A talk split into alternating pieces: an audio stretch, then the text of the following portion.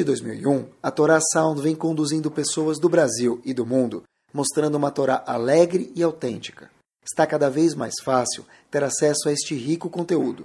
Buscando por Caraguila, nosso aplicativo está disponível na App Store e Google Play.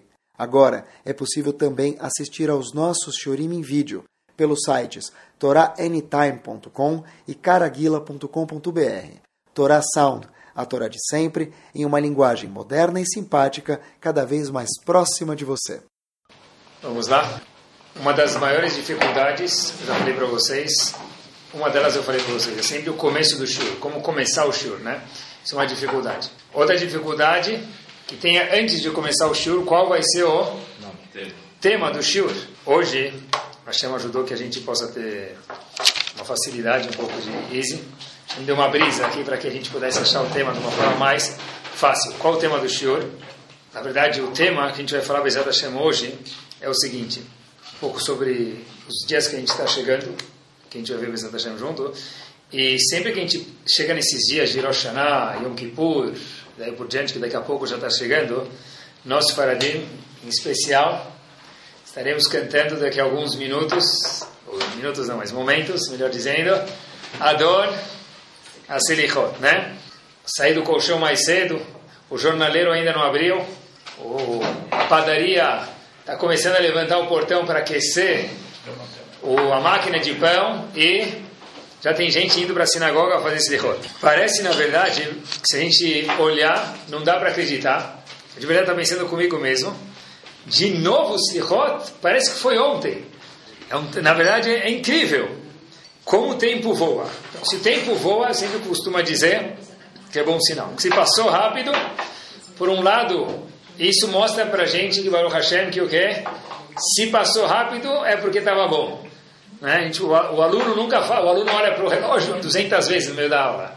Quando está muito legal, ele vai no Hop Harry, no parque de diversão, ele não olha muito para o relógio. Então, mas ontem foi Yom Kippur. Eu lembro quando eu fui fazer caparote, parece que foi ontem. Rosh Hashanah estava procurando qual é meu lugar na sinagoga para reservar a cadeira. A Tarat de novo, já chegou? A resposta é que sim. Um dos, um dos, é, uma das coisas que me vem à cabeça, na verdade, como o tempo passa rápido. Mas uma vez eu vi uma frase, que é o segundo pensamento que me vem à cabeça também, quando se fala desses dias, é o seguinte, o tempo voa, mas lembre que nós somos o piloto dele. O tempo voa, mas quem é o piloto? Cada um de nós, pessoal, é o piloto disso que é chamado tempo que voa. Vamos começar, Hashem, começar por aqui. Eu queria ver se a gente consegue olhar para Chodesh Elul, para Rosh Hashanah e para Yom Kippur, e a série de Metchuvah, um pouquinho diferente do que a gente olha sempre.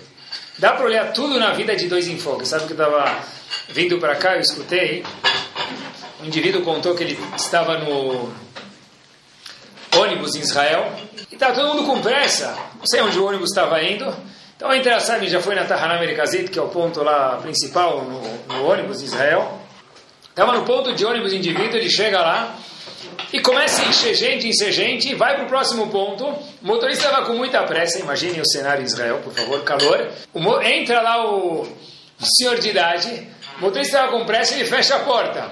Só que o indivíduo ainda não tinha entrado no ônibus. Então a porta fechou, o cara caiu para dentro do ônibus com a porta. Aí vocês já imaginem já a comoção que teve, pessoal. Imaginem só a comoção que teve do que? do cara caindo dentro do ponto de dentro do ônibus. Então já teve gente gritando, reclamando, falando, já imagine tudo que teve. Esse mesmo indivíduo que fazia a rota toda vez, entrou outra pessoa no ônibus, outros dias depois, e de novo o motorista do ônibus estava com muita pressa, o que, que fez? Fechou a porta, e dessa vez uma senhora caiu para dentro do ônibus. Então, já estava esperando de novo todo aquele action, e a senhora fala para o motorista: Muito obrigado, você me ajudou a entrar no ônibus. Quando esse cara falou: Uau, os dois caíram. Um caiu e fez que era o mais normal, começou a gritar com o motorista e já todo mundo se meteu lá, porque em Israel todo mundo é político, né? Já começou a dar todo aquele tumulto dentro do ônibus, enquanto que a outra foi lá e agradeceu o motorista do ônibus. Então, Bezat Hashem, vamos ver se a gente consegue ver de um novo enfoque Não que a gente vai ser empurrado dentro do ônibus, mas vem de um novo enfoque esses dias que estão na nossa frente. Bom, Rahamim contam para gente o seguinte, olha que interessante, que houve, quando Hashem ia criar o homem, houve um debate lá em cima. Porque criar o homem, o ser humano, não é algo fácil. Por que, não é algo fácil? Porque vai saber o que o homem vai fazer com o mundo. Mas não precisa de homem no mundo. Antes de Hashem criar o homem, Hashem perguntou para o Bedin lá em cima, para a corte celestial, cria ou não cria o homem, diz o Midrash. O Hesed disse, a bondade disse, claro que cria. Por quê? Porque o homem faz bondade. Vale a pena criar o homem. Veio a me dar a virtude de verdade e falou, não criar o homem. Por quê? Porque diz, diz o Midrash, Dover Shekarim, o homem é mentiroso. Vai deturpar a verdade no mundo. Então agora está um a um. Hesed, bondade, falou cria. O Emet, a verdade, fala não cria. Veio Tzedek, veio a justiça e disse, claro que cria o homem, porque o homem vai vir e vai fazer o quê? Tzedakah. Justiça, vai dar tzedakah também. Então vale a pena criar. Então agora está dois a um. Final, diz o Midrash, veio o Shalom, veio a verdade, o a paz, melhor dizendo, e falou, não cria o homem. Por que não cria o homem? Malek tata. Está cheio de intrigas, brigas, discussões, não vale a pena. Então agora está dois a dois. O Hesed, a bondade, e o Tzedek, a justiça fala não cria porque vale a pena. E o Emet, a verdade, e o Shalom a paz, a tranquilidade, fala não cria porque vai dar briga e também ele vai mentir. O que, que Hashem fez? Está escrito no Midrash, Vatishlach Emet Arza. Hashem pegou, jogou a verdade na terra. Agora, a verdade era um dos virtudes que não queria que o homem fosse criado. Hashem pegou a verdade e jogou na terra. Pronto, agora está dois a um por motivos de força maior, literalmente o homem vai ser criado. Porque a verdade é o que não queria que o homem fosse criado foi tirada do jogo. Não está mais na votação. Assim diz o Midrash. Rahamim pergunta uma coisa bomba. Por que Hashem, quem que não queria que o homem fosse criado? A verdade e o Shalom, a paz. Por que Hashem não pegou a paz e jogou na terra e deixou a verdade lá em cima? Porque ele pegou a verdade e jogou na terra e deixou o Shalom lá em cima, para ficar 2 a 1. Um. Podia desempatar de, com qualquer uma das duas virtudes. Porque não jogou o Shalom? E aí, diz para a gente Rav Chaim Zonenfeld o seguinte, viveu mais ou menos na década de 30 em Israel, ele foi chefe, ele fundou a Ida Haredit em Israel, ele fala o seguinte, Rav Chaim Zonenfeld falou o seguinte, que é melhor, por isso que Hashem pegou e jogou a verdade na terra porque é melhor viver nessa terra com a verdade, sem shalom, sem paz, se esse for o custo, do que ter um shalom, paz, sem verdade. Quer dizer, quando Hashem foi criar o homem, ele desempatou, jogou na terra a verdade, que era onde o homem ia ser e onde ia viver aqui na terra. Ele falou, vou jogar a verdade lá embaixo. A gente perguntou por que, que não jogou a paz para desempatar. Porque diz Rav Chaim Zonenfeld que a explicação é a seguinte: se você, ser humano, vai viver nesse mundo, vai ter um custo. Se vai ficar lá em cima a paz, e se esse for o custo, melhor que você fique sem paz, mas pelo menos procurando a verdade da vida, do que viva numa boa, num relax, tranquilex, do que sem saber qual é a verdade e qual é o emet do que da vida. Olha que interessante, não que para sempre, para ter emet, para ter verdade, precisa ter briga, não é esse o ponto. Mas, mas a ideia é que se vai haver desconforto numa das características, qual característica tem que ter desconforto? Shalom, paz. Porque o emet, a verdade, não pode ser comprometida de forma alguma. E a ideia que esses dias traz para gente, pessoal, que é chuvá, é chuvá, na verdade, como diz o Zohar Kadosh, lashuv é voltar. Techuvá é tashuv, que letra tem depois a palavra tashuv? Rei. Techuvá, tashuv, depois entra aí. É voltar de Zorakadosh para Hashem. Pessoa está na estrada, ele se perdeu. Está desesperado. O Waze fala, perdeu o sinal. O que, você faz agora?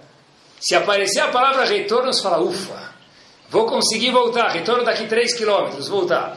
Então, na verdade, chuva é o conceito da pessoa poder voltar.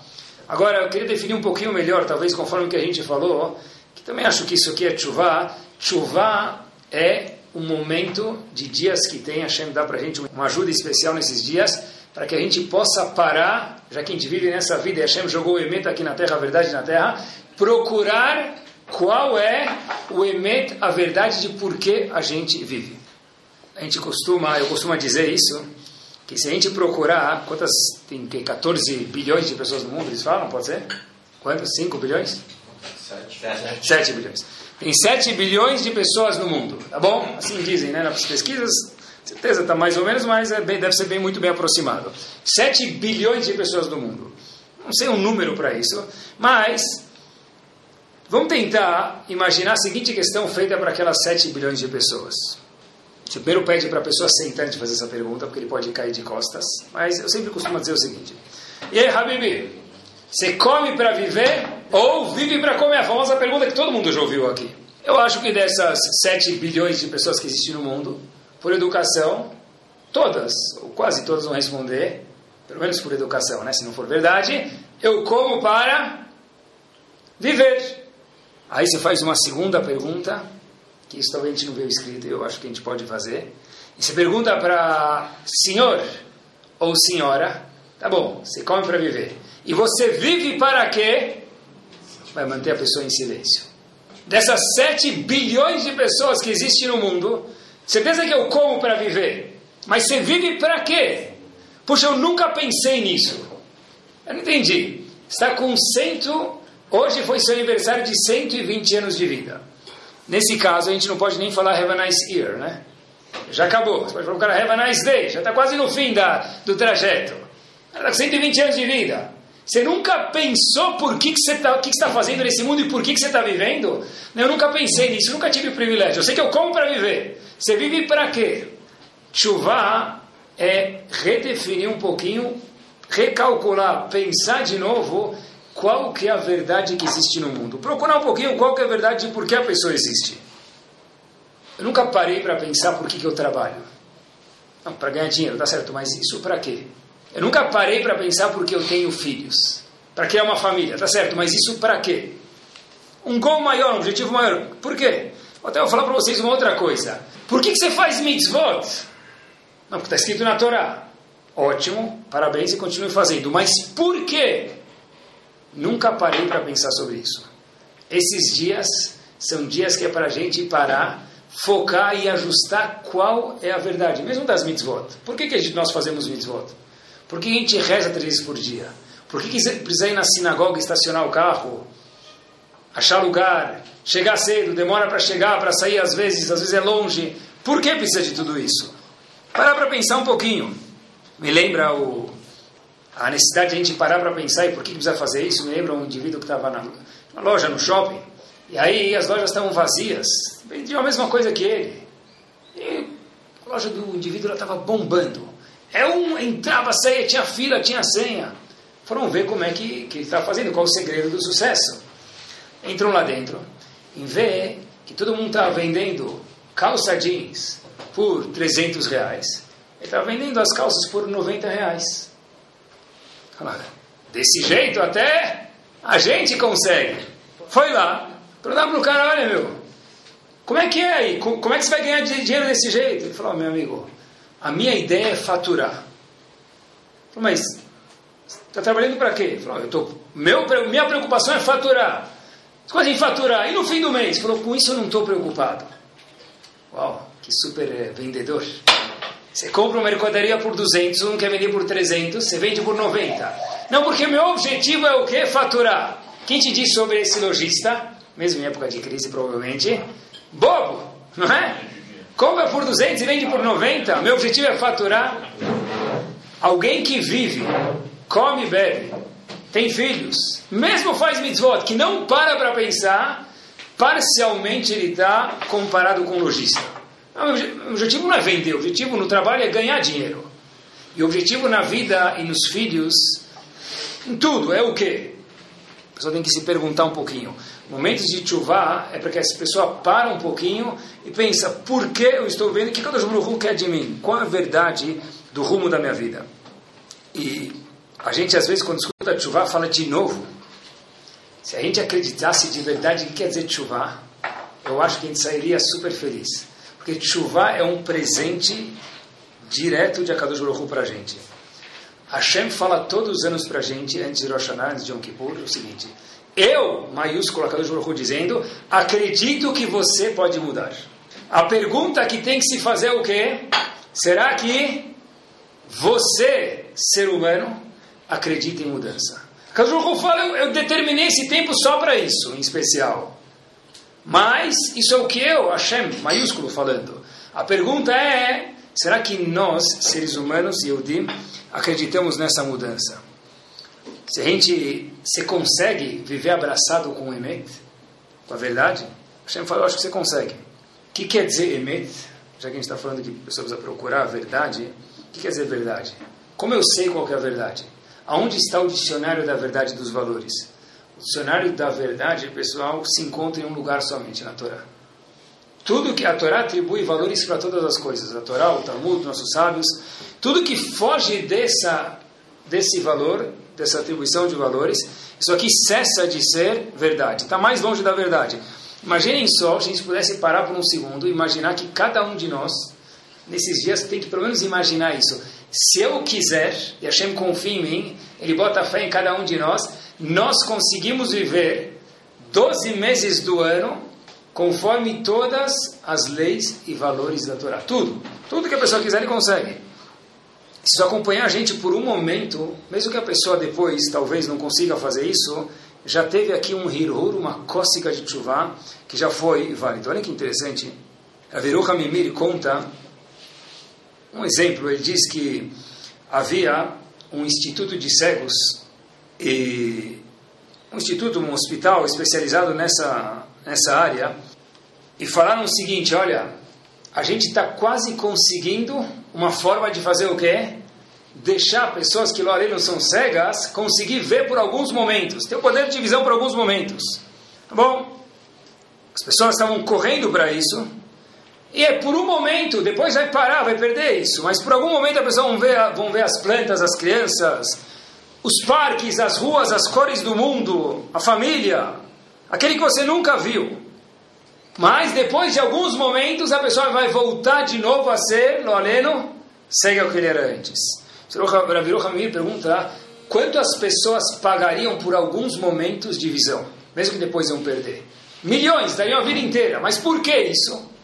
Vai ficar cego de novo, vai voltar a ser o que era. Diz ele o seguinte: porque pelo menos depois, quando me falarem que meu filho está na minha frente, eu sei qual o semblante, qual a fisionomia e com quem eu estou falando. Quando me falarem que tem uma árvore na minha frente, eu sei o que é uma árvore, o que é um carro. Talvez estive pensando, acho que isso é chuva também. Chuva é mesmo que talvez eu não vou fazer tudo isso ano que vem. Porque a gente fala, o ano passado eu falei a mesma coisa.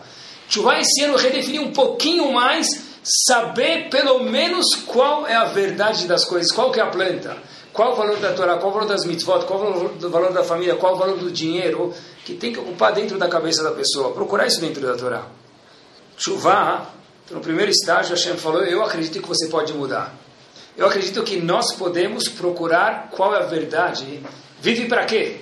Como para ver, mas vive para quê? Procurar dentro da Torá, mas talvez durante o ano eu vou perder o foco um pouquinho. Mas é diferente alguém que sabe como é alguma coisa, mesmo que agora está nublado e não está enxergando, que alguém que nunca viu. Um passo adiante, em relação a Chuvá, quando eu vi isso, é algo incrível. A gente nunca escutou isso. Quando eu vi isso, eu li algumas vezes e não conseguia acreditar. Qual a coisa que os Eudim talvez, não posso falar que mais fizeram, mas fizeram inúmeras vezes, difícil contar no deserto. O que, que os Eudim fizeram muitas vezes naqueles 40 anos que eles estiveram morando no deserto? Reclamar. Difícil errar, não é? Parece que reclamar é uma coisa judaica. Os Eudim reclamaram inúmeras vezes, até que o grande sábio Moshe Rabbeinu falou, não aguento mais, eu não sei mais o que fazer com esse povo. Quer dizer, Moshe Rabbeinu, que é a pessoa mais humilde do mundo, falou isso. Agora, eles ficaram 40 anos no deserto. Como foram essas reclamações? Em que época elas foram feitas? Primeiro ano. 40 anos de reclamação, tudo no primeiro ano? Depois se acostumaram com a situação? Não foi assim. Fato é, a gente sabe que não foi no começo, talvez também foi no começo, não sei. Mas só no começo não foi porque mais para frente começaram a reclamar, vão entrar em Israel, tal. Então, como é que foram as reclamações? Olhem que curioso, Rav Broide, que foi o Rav da Yeshiva de Hebron, faz as contas e diz, olha que interessante, que durante os 40 anos do deserto que eles tiveram, somente 18 meses dos 40 anos, quer dizer, um ano e meio, houveram as reclamações. As reclamações que figuram na Torá, que constam na Torá, que o povo é, é famoso por reclamar, todas foram em 18 meses. Poxa vida, quer dizer que 38 anos e meio não reclamaram nada. E durante 18 meses reclamaram um monte. Quando aconteceram as reclamações? Ou na saída do Egito, ou antes de entrar em Israel. Durante o período do meio, não houveram reclamações. Pergunta ele a pergunta de um milhão de qualquer moeda que fosse. É o seguinte: por que não? Se você é uma pessoa que reclama, se você é um povo que reclama, então reclama sempre. Quem está feliz, está feliz quase sempre. E quem está triste, está sempre reclamando. Mesmo que não tiver crise, ele vai procurar alguma crise para reclamar. Está sempre reclamando.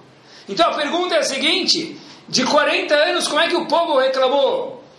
Um ano e meio, poucos meses na saída do Egito, e um ano antes de entrar em Israel, e 38 anos e meio não reclamaram nada. O que aconteceu naquele um ano e meio que eles reclamaram? E por que reclamaram? Diz Rav Roy, diz Libraha o seguinte: nesses 38 anos e meio, o povo não reclamou nada.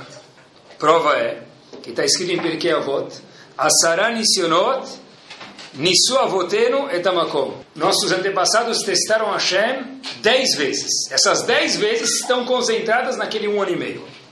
Por quê? Dizer o seguinte. E olhem como é a psicologia do ser humano, pessoal. Olhem que, olhem que potente o negócio. É o seguinte. Esse um ano e meio era um período de transição. Primeiro período, quando eles saíram do Egito. Nós não estamos mais no Egito, mas a gente ainda não sabe o que é o deserto. Então tem uma mudança, quando tem uma mudança, o que, que o povo faz? Fica assustado e qualquer coisa que vem na minha frente eu reclamo. A gente agora já se assentou no deserto.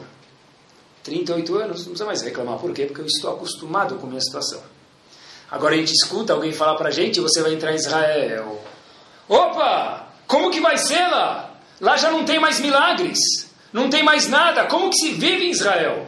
Não tem mais mar, não tem mais nuvem celestial, não tem mais proteção divina. Agora, o cheque não pinga na conta sozinho. Eu tenho que fazer o que agora para cair o cheque na minha conta? Começar a trabalhar. É um período de transição de novo. Sempre que tem transição, quando tem mudança, o povo fica assustado. E por isso, diz ele, olha que bomba, que houve dos 40 anos, 38 anos e meio de calma. Todos os 10 testes, as 10 vezes que o povo reclamou para Hashem no deserto, foram concentradas no começo ou no último ano. Por quê? Porque foram ambas as vezes períodos de transição. Sempre que tem transição, o povo fica assustado. Saíram do 49 nível de impureza para receber a Torá. Poxa vida. Em poucas semanas a gente foi do nada para o tudo. É muita mudança, o povo fica assustado. A gente vai entrar em Israel, é muita mudança, o povo fica assustado. Por isso que reclamaram.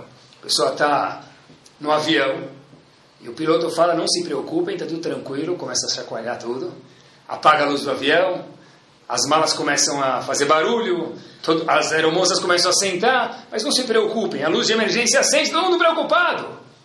Olha, agora ninguém pode ir no banheiro, tem que fazer o que também? Afivelar os cintos de segurança. Por quê? No momento de turbulência, se a pessoa não se aperta muito bem, ele acaba caindo do cavalo. Foi isso que aconteceu durante essa época. Por quê? Porque parece que a psicologia do ser humano, o racional do ser humano é que mudar é uma coisa que não é fácil. Toda mudança gera turbulência. Se a pessoa não estiver muito bem organizada, essas turbulências fazem a pessoa chacoalhar bastante. O fato é que eles reclamaram todas as dez vezes durante o começo do deserto só o fim. Eu, quando eu vi isso, achei surpreendente Nunca tinha visto isso. Me chamou muita atenção e aprendi daqui que a Kadosh Baruch parece que entende, não justifica, mas parece que entende que a mudança no ser humano é algo difícil. Se adaptar a uma nova situação é algo difícil. Como é que eu faço chuva? Eu estou faz 10, 20, 30, 90, 110, 19 anos fazendo tal coisa. Você quer que eu mudo? Hashem fala, olha, eu sei que mudar é difícil. Mas, ainda assim, eu vou te ajudar, especialmente nessas semanas, nesses dias, Hashem fala, eu espero que você mude, porque senão, acompanhem comigo, olha que interessante, se a gente ficar durante todo esse período, que talvez seja muito esforço e é tudo apreciado por Hashem, mas ficar na slichot, quase sem dormir, ficar colheira durante o dia inteiro, que pode ser que aconteça, ou ficar um mês antes cozinhando para o Seder, como a gente queira chamar isso, de Rosh Hashanah, que vai convidar a família, ou ficar preocupado se a romã tem 613 caroços ou 490, que esse não é o ponto principal de Rosh e romã não tem 613 caroços, depois vocês contem na época de lazer de vocês. O que você fez, Rosh? Puxa, Rosh que eu fiz? Eu não dormi porque escutei que quem dorme em Rosh o mazal dele dorme. O que você fez? É, fiquei lendo a revista Caras. Melhor que fosse dormir com certeza. Nem caras, nem coroas, né? Então presta atenção, é óbvio que isso era melhor ter ido dormir. Todo o objetivo de Rosh Hashanah, de Yom Kippur, de Slichot, é o que? Fazer com que a pessoa faça Slichot, tudo isso, isso por si só já é valor, tem uma, um valor muito grande, mas tudo, o objetivo maior disso no macro é que a pessoa o que? Mude. Poxa vida, você vive por quê? Qual é elemento na sua vida? Está vivendo por quê? A verdade está aqui no mundo. Hashem falou que precisa jogar a verdade no mundo. Por quê? Porque o homem viver sem verdade é um crime. Não querem criar um homem desse tipo. A pessoa parar e pensar, puxa vida, é difícil mudar. Mas tem coisas na vida que são difíceis. Talvez a Hashem entenda que a gente demora um pouco mais às vezes, mas alguma mudança Kadosh Baruch sempre espera da gente. E esse é o objetivo maior desses dias. Parar e pensar. É. Se a gente quiser, dá. A gente que manda na situação. Olhem que incrível, olhem como funciona a cabeça do ser humano. Faz pouco tempo, agora semana passada, eu estava preparando o shiur. E nada é por acaso. Aí teve que fazer, agora tem leis novas, sei, pelo menos na, na Yeshiva. Então veio a brigada de incêndio, tinha que fazer toda uma reforma nos extintores, tudo, né?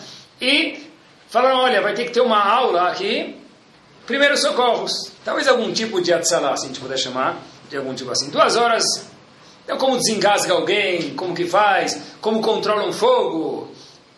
Coisas que a gente vê situações assim de primeiros socorros ligadas com fogo não. No meio, o sargento que estava conversando lá, dando todas as instruções, falou uma coisa de relance que chamou muita atenção. Ele falou, olha, vamos dar 10 minutos de recreio.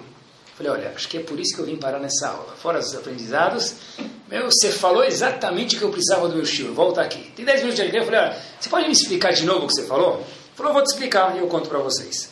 Um dos treinamentos que a gente tem que fazer, se é um sargento ou pessoa já é um posto maior, aqui na brigada é o seguinte, é um treinamento de high performance.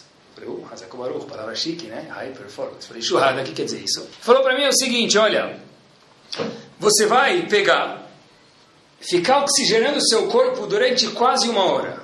Falei, como que se faz isso? Ele fala, respira fundo, inspira e expira. Inspira e expira, quase uma hora.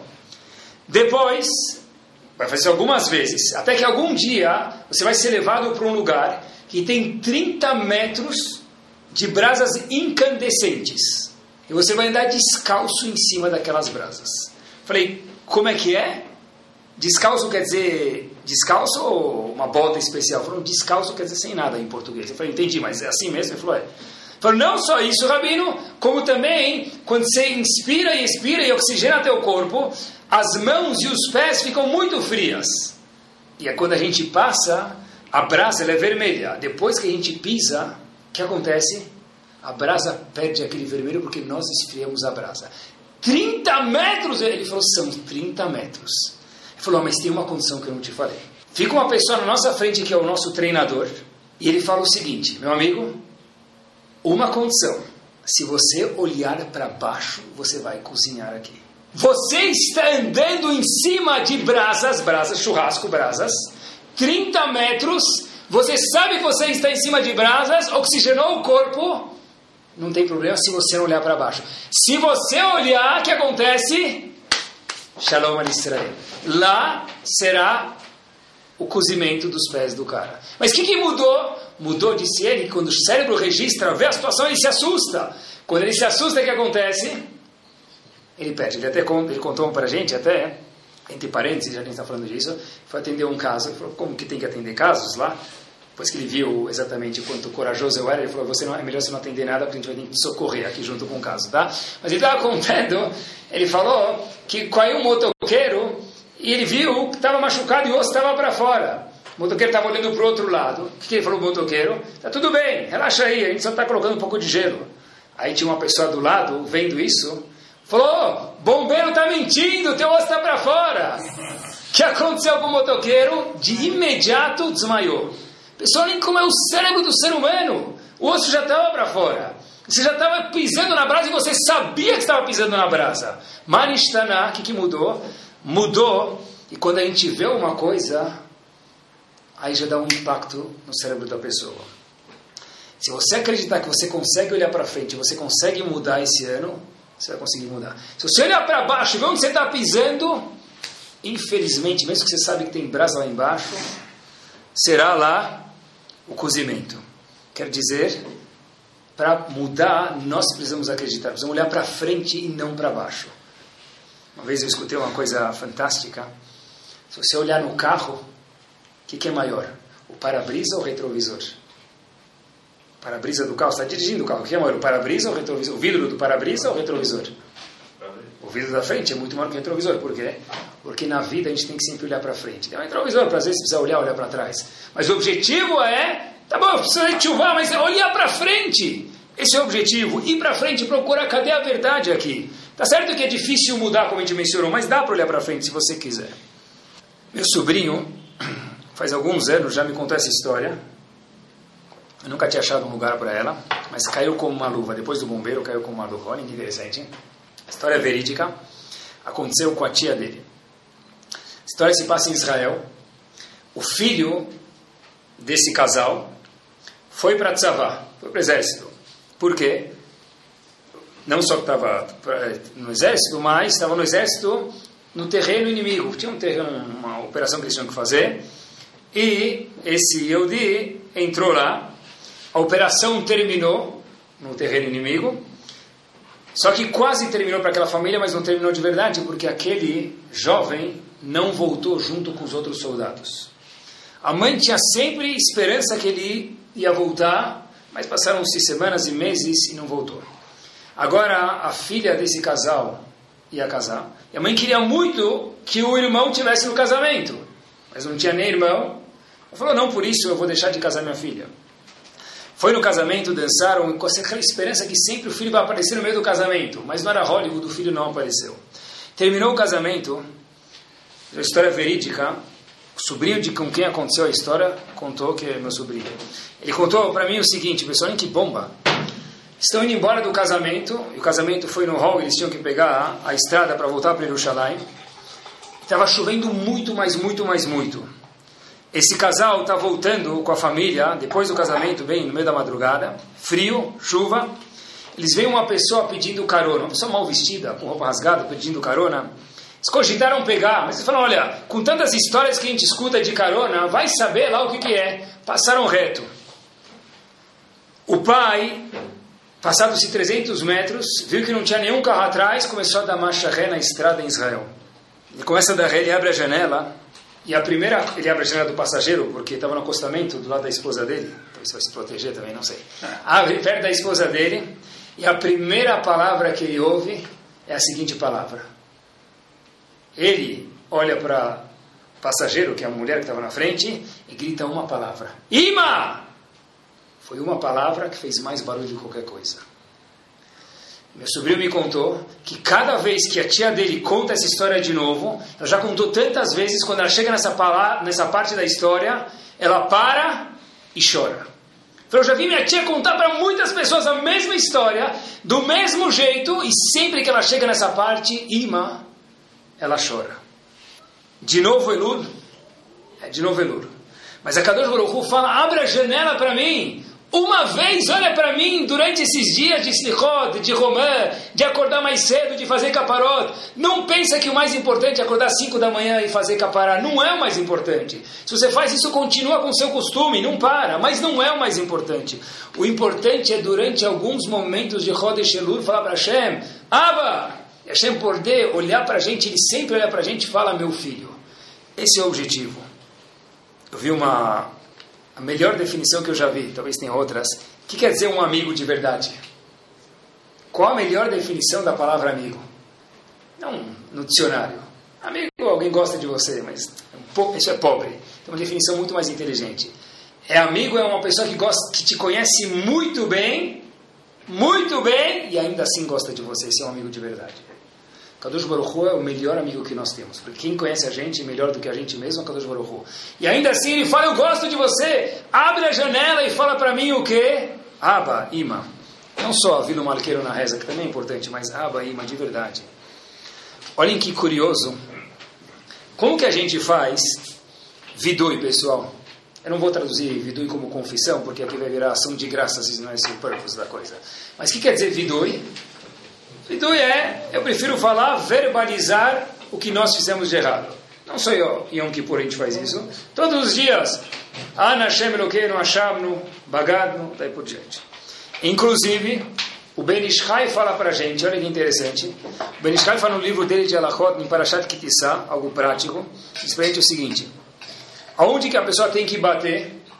Ele fala que do lado esquerdo, obviamente, todo mundo, seja canhoto ou não, porque o coração continua do lado esquerdo para todo mundo.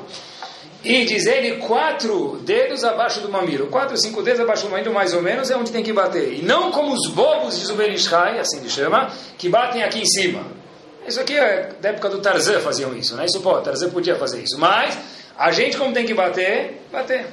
Agora diz o Benishai para a gente o seguinte, saiba você, diz o que só o fato de bater em cada uma das palavras acharno, bagadno, gazarno, sabendo a tradução especialmente, só isso já tem um mega impacto no chamai. Só escutem, só o fato, não precisa bater forte, oh, oh, oh, não é assim. Só o fato de bater assim fraco, acharno, bagadno, gazarno, diz o Benishai, só isso tem um mega impacto no chamai nos céus. Agora a pergunta que se faz é o seguinte: como todo mundo faz vidui? Nós fechamos a mão, fechamos o punho e batemos. Mas uma pergunta para vocês que a gente já faz as coisas tantas vezes, a gente nunca se perguntou. Eu, pelo menos, nunca tinha perguntado. Por que nós fazemos do lado esquerdo, diz o Benishai? Isso é simples. Porque é o lado do coração, e o coração que gera os prazeres, as tavot, que a gente foi atrás de coisas erradas, fugiu do emet da verdade, tá certo.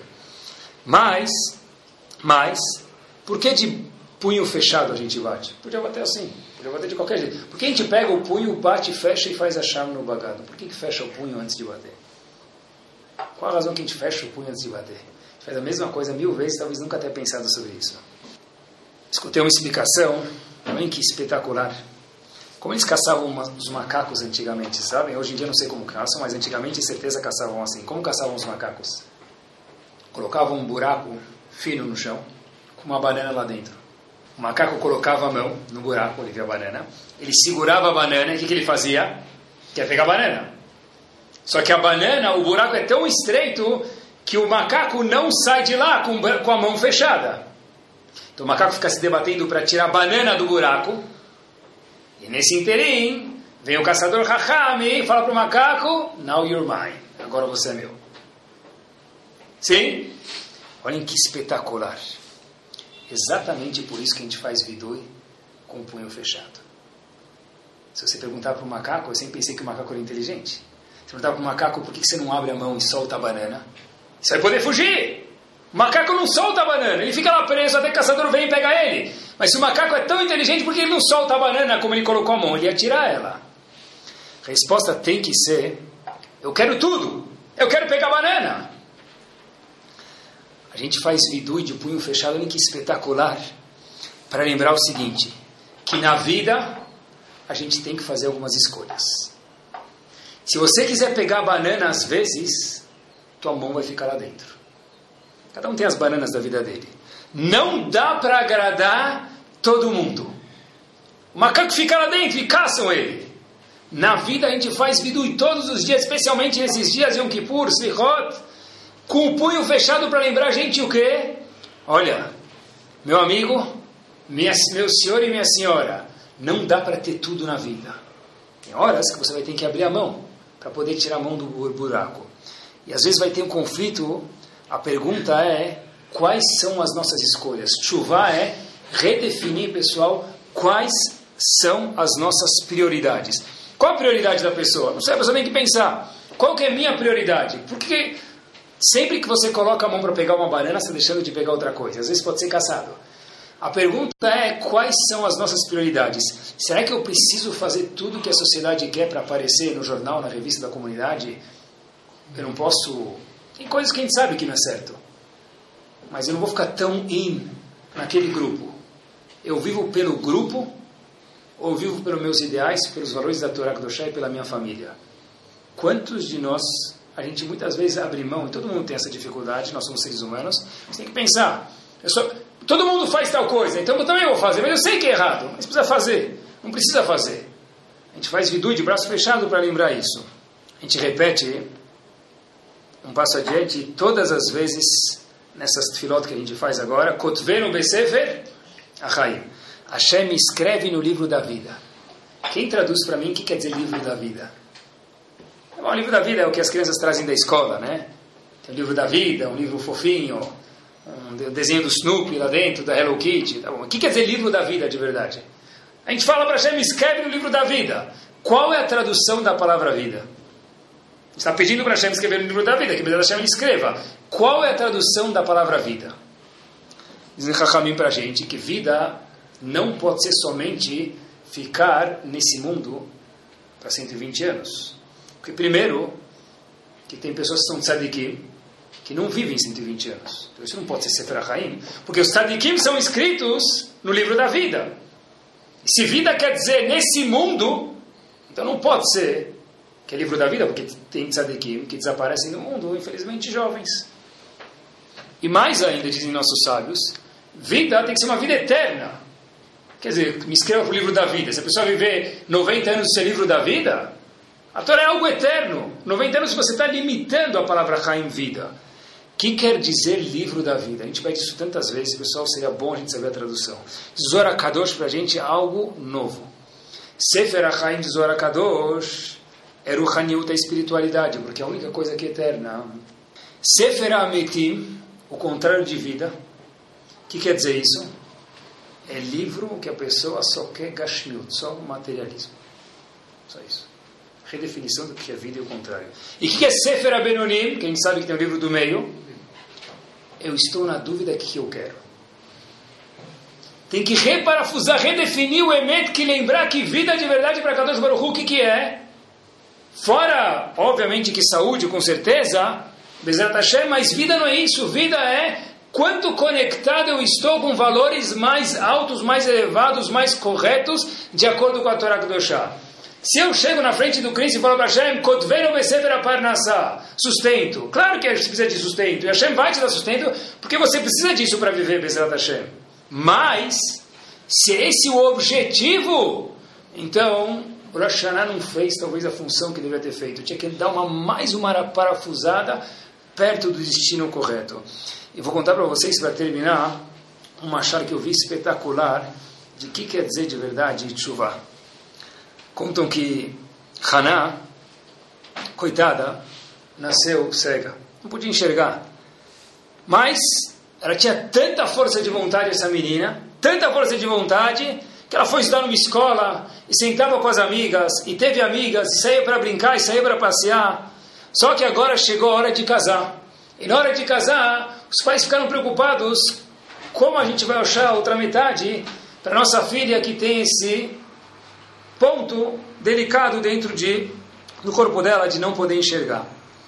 Mas parece que o príncipe encantado chegou. É um machado um exemplo isso. Moshe apareceu. E Moshe falou: "Eu quero casar com você". Ela ficou feliz.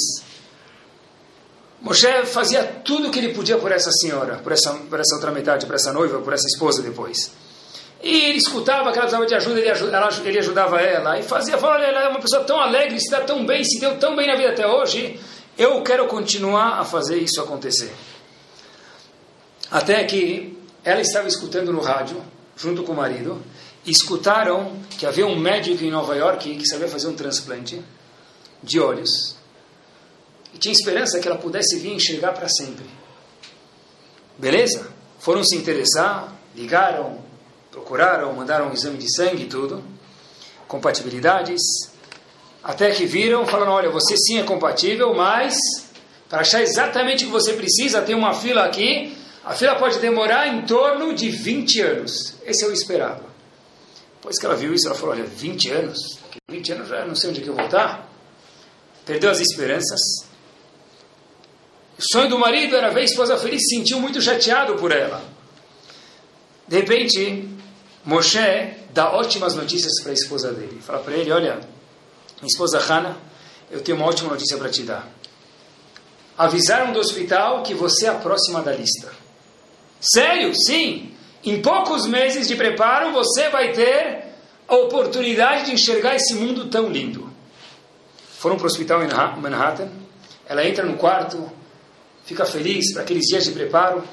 Cada dia parecia um ano de tanta expectativa que ela tinha. A operação é realizada. Hannah sai do quarto de operação e tinha que esperar três dias com os olhos vendados para poder restabelecer a cicatriz para depois poder olhar. Ela estava esperando, falando: será que eu vou ver a cores, preto e branco? Será que vai ter alta definição? Como é que vai ser? De repente, antes dela abrir os olhos, Moshe, que era o marido, fala para ela o seguinte: Olha, preciso te contar uma coisa que ninguém nunca te contou. Falou o quê? Eu, teu marido Moshe, também não posso enxergar. Agora que você vai abrir os olhos, eu queria que você estivesse ciente que você vai ver o marido que ele é cego que não tem visão. Tá bom?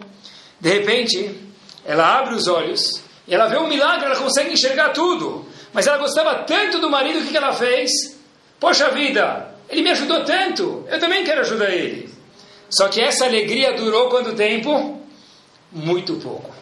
Passadas-se algumas semanas, ela falou: Olha, puxa vida, eu já, já posso enxergar, já posso ter uma vida normal. Eu não quero ficar cuidando de uma pessoa que não consegue ir para lugar nenhum. Ele quer ir no Beit Knesset, precisa da minha ajuda. Ele quer ir comer, precisa da minha ajuda. Eu já cansei disso. Então ela falou para ele o seguinte: Olha, eu espero que você me entenda. Falou para ele: Olha, uma frase: Nesse mundo a gente só vive uma vez. Então eu não quero ficar presa a você. Queria que você entendesse que eu acho que eu vou procurar outro marido agora nessa fase da minha vida. Moshe ficou um pouco abalado. Você falou, tá bom, você tem direito de escolher. Tem direito de escolher. Eu posso te prender, não vou te amarrar. Falou, se o Bedin, vamos no Bedin, eu vou te dar o divórcio. A mulher foi lá, com dor na consciência, tudo foi preparar, explicar para o Bedin, para a corte, como receber o gueto. Ela volta para casa, antes de ir no Bedin, no dia seguinte, ela vê uma carta no travesseiro. No travesseiro da cama dela, uma noite antes do divórcio, estava escrito o seguinte: De Moshe para minha querida esposa Hannah. Respeito e gosto muito de você. Mas tem uma coisa que eu gostaria que você soubesse, dizendo o marido para a esposa. Cuide muito bem da sua visão. Aproveite de verdade bastante dela. Todas as cores e tudo que o mundo pode desfrutar. Porque faz poucos dias esses olhos eram meus. A fila deveria demorar 20 anos. De verdade, era para demorar 20 anos. Mas eu achei que eu queria te dar o prazer de te deixar feliz. Então eu liguei para o médico e falei: Olha, transplante demora 20 anos, mas se eu doar o meu para minha esposa, ele falou: Nesse caso são meses. E por isso que você foi passada para o top, para a parte lá de cima da lista, você teve tão rapidamente o privilégio de poder enxergar. Lembra que o olho é seu, aproveite da vida. Obviamente, pessoal, que isso é um machado, é um exemplo, mas a Kadosh Baruch fala para a gente isso todos os dias. Lembra que esses olhos que você tem, Baruch Hashem, que vê o mundo tão colorido e tão bonito, quem te deu fui eu. Lembra que essas mãos, que o cheiro, o olfato, a boca, o tato, as escolhas, Kadosh Baruch fala, quem te deu sou eu. Você vai me abandonar, agora vai pedir divórcio de mim? Kadosh Baruch fala, olha, quem te deu foi eu que Bezat Hashem a gente possa redefinir o Emet pessoal, olhar qual é a verdade, chegar mais perto dele, lembrar que a Kadosh Baruch acredita que nós podemos mudar, isso é óbvio. A pergunta é, será que nós acreditamos nisso? Lembrar que Tchuvah vai redefinir nossas mudanças e cada vez que a gente fizer vidui, falar, uau, nossas escolhas, melhor dizendo, Tchuvah vai redefinir nossas escolhas, e lembrar cada vez que a gente fizer vidui, porque eu estou batendo de mão fechada, porque não dá para ter tudo na vida. Segurar a mão, colocar tudo na mão e segurar. A gente tem que fazer escolhas. Que apesar Hashem a gente possa fazer escolhas, que Kadosh Baruch Hu escreva a todos nós e todo o Bnei no Sefer HaChaim, que é vida de verdade, que é Ruhaniut, que é espiritualidade, que é simcha, e com isso que Bezat Hashem, Hashem também possa mandar para a gente vida física também, material, parnassá e saúde, tudo isso para que a gente possa ter uma vida ruhani com tranquilidade com nossa família. Amém. Amém. Torá Sound, desde 2001, aproximando a Torá dos Yehudim e de você.